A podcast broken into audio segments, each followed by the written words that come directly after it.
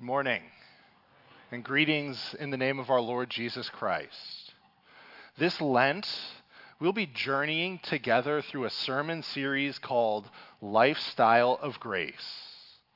And during this Lifestyle of Grace series, we will be exploring how an abiding awareness of God's grace transforms our hearts, minds, and lives.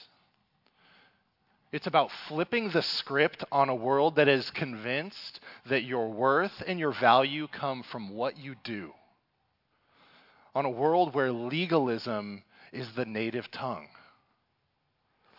In saying, rather, your worth is not determined by what you do, but it is revealed in what Jesus has done for you and in who he says you are. And so we are invited into a life of freedom, power, and purpose as the Holy Spirit of God bears fruit in his people, reminding us over and over again that we are his beloved children. And as I get into it today, I want to tell you some good news. This message is going to be short. It's going to be short and simple, and that's because I don't want you to miss it today.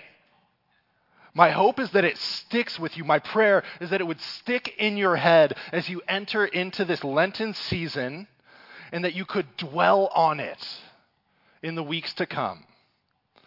That God would use it to transform your heart, your mind, and your life as you meditate on the grace of God that is for you in Christ Jesus.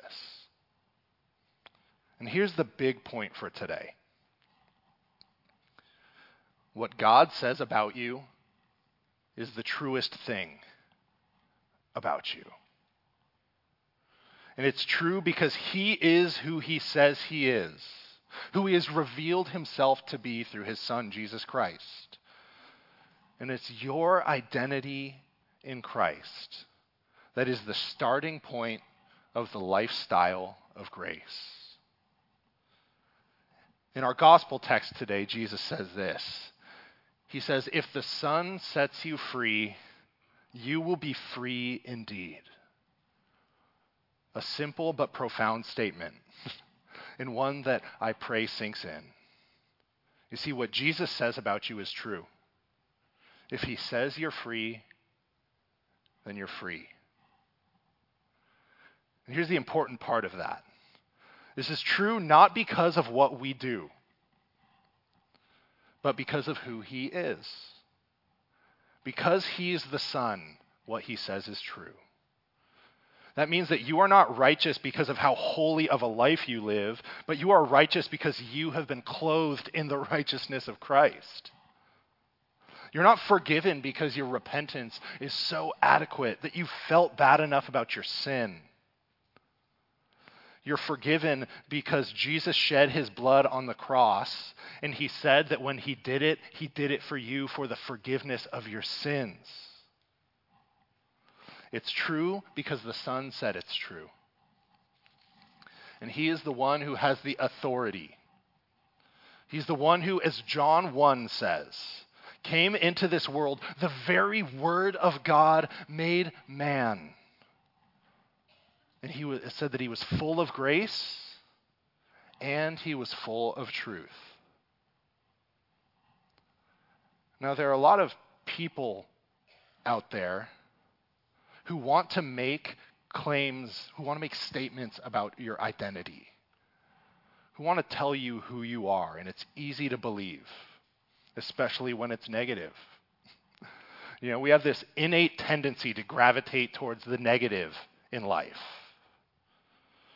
You know, that's why social media algorithms have biased towards negative content. Content that makes you feel icky or angry or depressed. Because they've determined that those are the things that we have a tendency to dwell in the most. And I get it. Because, like, for me, you know, I could hear a thousand compliments, but I will always dwell on the one negative comment. That will resonate with me more than the thousand compliments ever do.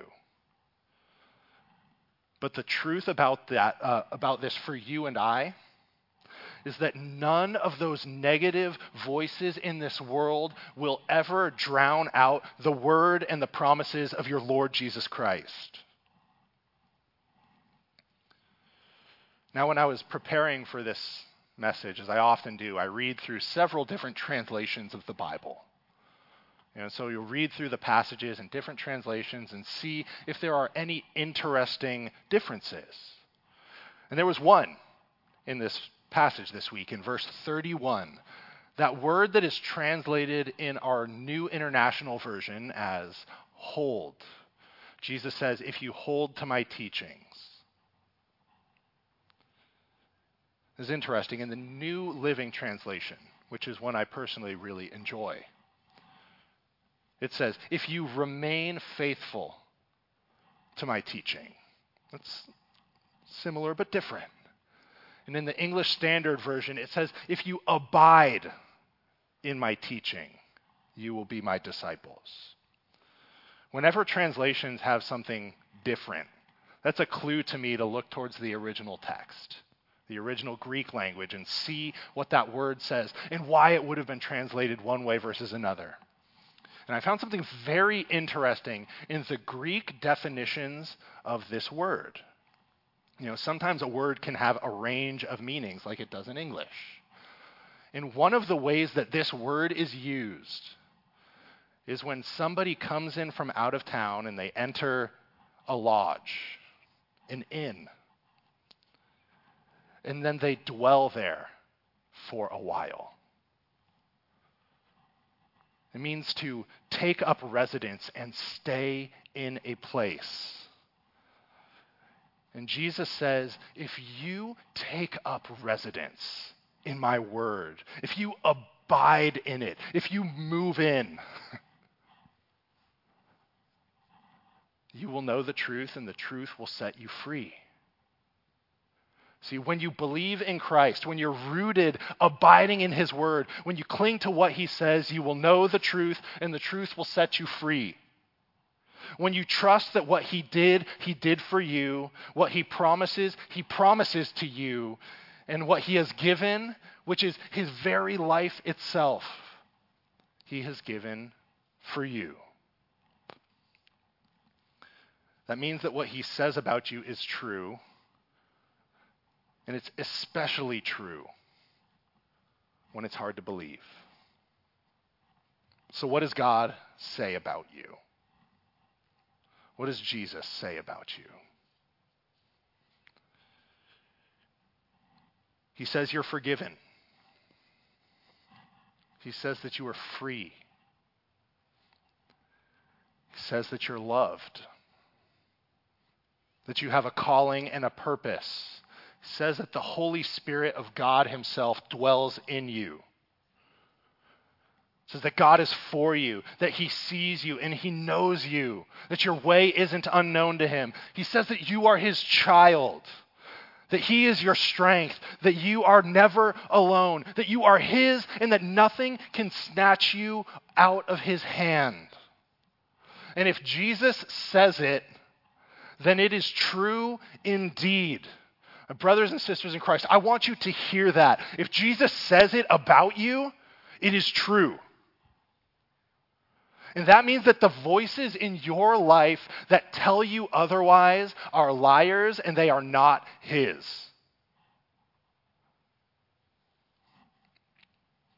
The voices that tell you that you're not loved the voices that tell you that you need to cling onto the shame and guilt of the, of the past, the things that you have done that you have a hard time letting go. They're the voices that tell you that God has not let go of them either, and they are lies. They're the voices that sow seeds of doubt in you. And when you hear those voices, brothers and sisters in Christ, you know what you can do? When you hear that voice of the serpent from the garden who says, Did God really say that? You know what you can say? Yes. Yes, he did. And you have no power here because this is the kingdom of God. It is not yours.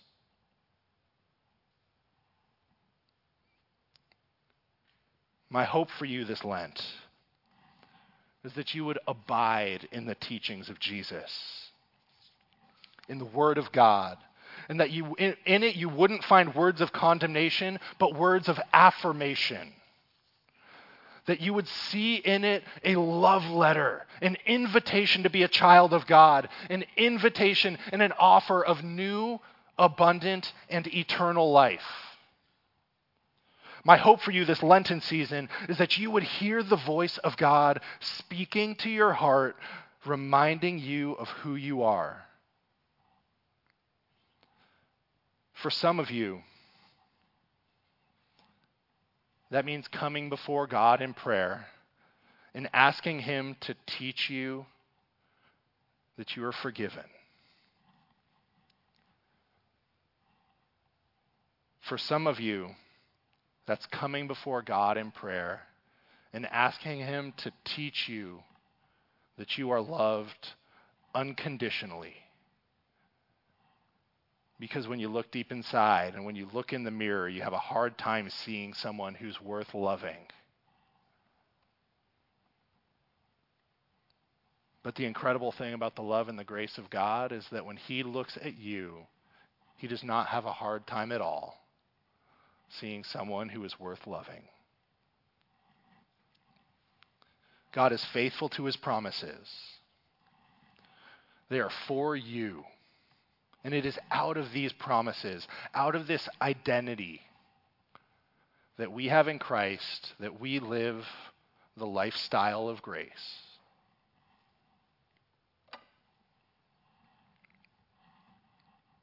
I got this, this cup. And I want you to imagine that this cup is you, or it's me, or it's the person sitting next to you or across the room. I couldn't pour anything out of this cup if I tried. It's, it's empty. There, there's nothing in there, right? I couldn't pour anything out if I wanted to. And when we live trying to prove our worth to God by the things we do, it's like we're pouring out of an empty cup. And it's like we see God there and we're trying to pour from the empty cup and we're saying, it's not enough, it's not enough, and it's never going to be enough we could never pour so much that we satisfied God. That's called works righteousness. It's the way so many live, seeking the approval of God and others. Even many of us who've grown up in the faith. And yet, luckily, that's not how it works. This picture is like God. And you're still the cup. And when you put your faith in Jesus Christ and you abide in his teachings, he says, I love you. And you're forgiven. And you're free. And you're my son. You're my daughter. What I really wanted to do is bring in a hose, but Pastor Jim wouldn't write off on it.